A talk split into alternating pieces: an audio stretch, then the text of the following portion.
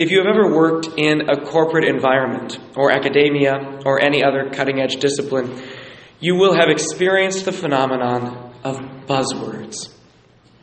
A buzzword usually starts as a legitimate cutting edge idea. Someone has a new approach, and it bears fruit in their work, so they bring the concept to a wider audience, maybe through a book or a workshop. In order to appear to be on cutting edge, specialized groups all over the country start talking about this concept, but often without fully understanding it or without actually making the systematic changes the new concept requires. Eventually, this word becomes meaningless because everyone is using it to look cool, but no one is actually implementing it. One example today might be the word green. We have, for example, congresspeople talking about a Green New Deal. And every new building is built to be green, and we have green lifestyles and green technologies. And while a lot of the ideas of the green movement are new and innovative, a lot of people will simply use the word as a new marketing spin on whatever they were already doing. Something similar could be said about the word organic or sustainable. Well, the Christian and Catholic worlds have their buzzwords too. For the past few years, the biggest buzzword has been discipleship. We are supposed to be making disciples, training disciples, evaluating our success based on the number of disciples. In fact, as our archdiocese, archdiocese tries to figure out how to serve more people with fewer priests, we ourselves have adopted the standard that a good parish is supposed to be focused on discipleship. but most people have no idea what the term discipleship even means. And I would argue that discipleship has become a buzzword because in the majority of parishes I have observed, discipleship is simply a new and shiny word to describe what that parish has already been doing. For social justice parishes, discipleship means more people at the soup kitchen. For liturgical parishes, discipleship means more people at exposition of the Blessed Sacrament. For small group parishes, discipleship means more people in small groups. Like all buzzwords, discipleship began as the idea of a radical change in the way things are done and ended up as a term used to virtue signal to other Christians that we are a cutting edge church without any structural changes to support that assertion. and yet, the original conception of discipleship is incredible and amazing and could very well transform how we think about parishes and ministry. And so I think it is essential that we reclaim the term. What then is discipleship?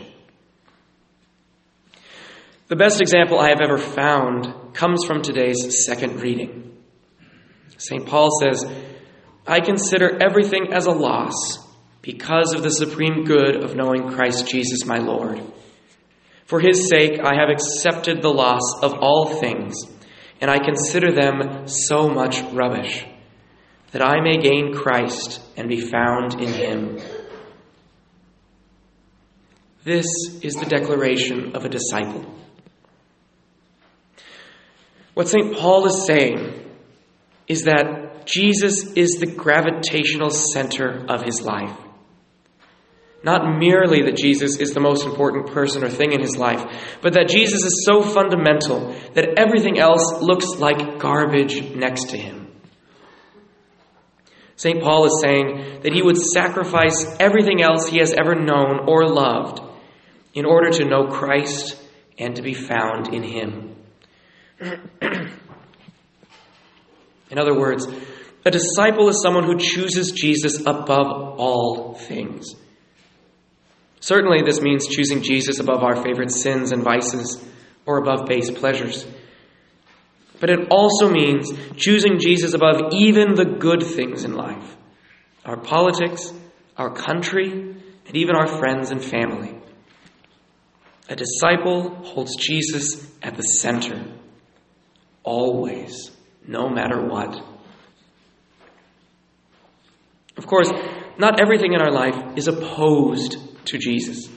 Choosing Jesus above all things does not always mean giving up everything we own and running out to a desert monastery, though for some people this is exactly what it means. Oftentimes, Jesus allows us to have Him and family and a good job and ordinary enjoyments. But when any of these things come in conflict with Jesus, choosing Jesus above all things means that Jesus always wins. When I was in college, for example, I focused a lot on student government, which meant getting elected to various offices. But when I had to choose between my popularity and defending the moral and sexual teachings of the church, I chose the church.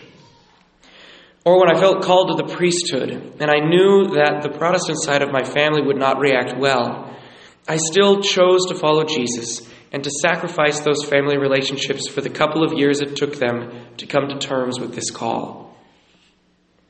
These were two important discipleship moments for me. We all face choices like this.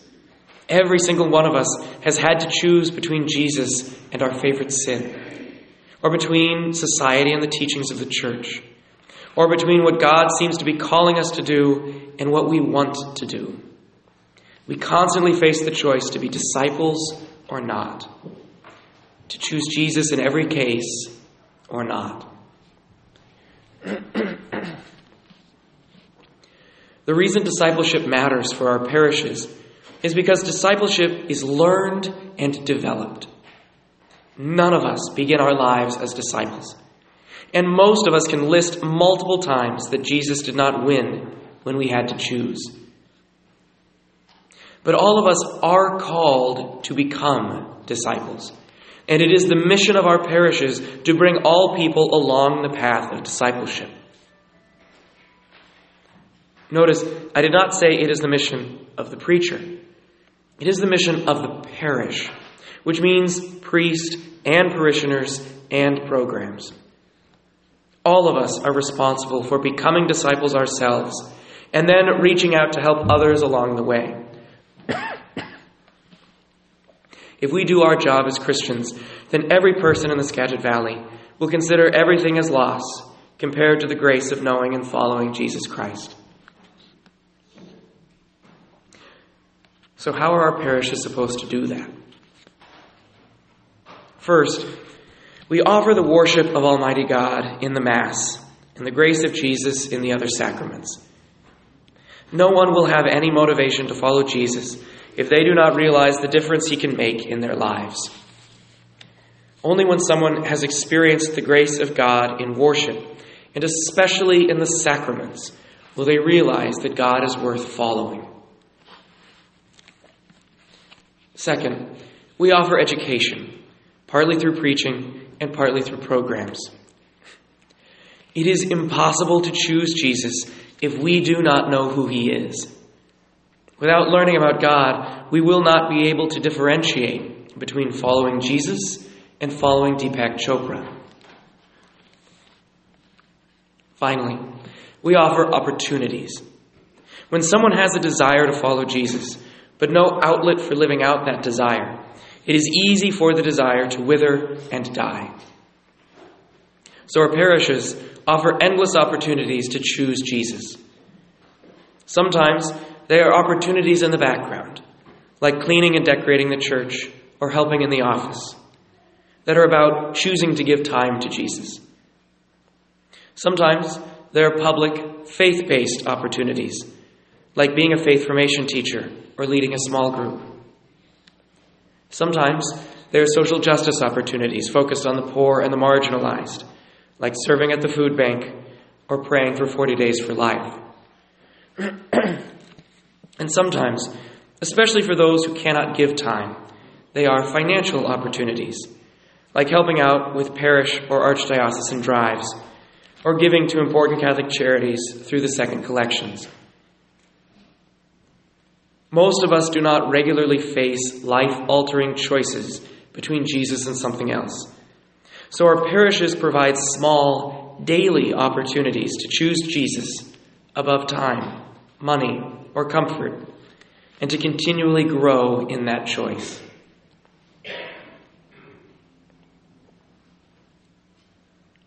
My friends, I want every one of us in this church today to be able to make wor- the words of St. Paul our own. I consider everything as a loss because of the supreme good of knowing Christ Jesus my Lord. For his sake, I have accepted the loss of all things, and I consider them so much rubbish, that I may gain Christ and be found in him. I want us to be able to say that the most important thing to us above all else is Jesus. if I can make a recommendation, let's ask where we are with Jesus and what the next step is. Maybe we haven't made room to experience the grace of God in our lives, and we need to make more room for the sacraments, for Mass, and for prayer.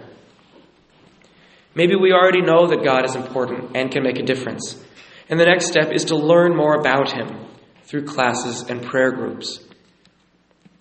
Or maybe we are already ready to make a weekly choice for Jesus by joining a parish ministry or by tithing more intentionally. No matter where we are, Jesus will meet us there and help us along the way. One small choice for Jesus leads to another and to another. When we choose Jesus, we choose peace, joy, fulfillment, goodness, truth, beauty, light, and life. We choose God Himself, the one for whom our hearts long. Our discipleship is so much more than a buzzword. The decision to choose Jesus above all things is the best and most important decision we will ever make.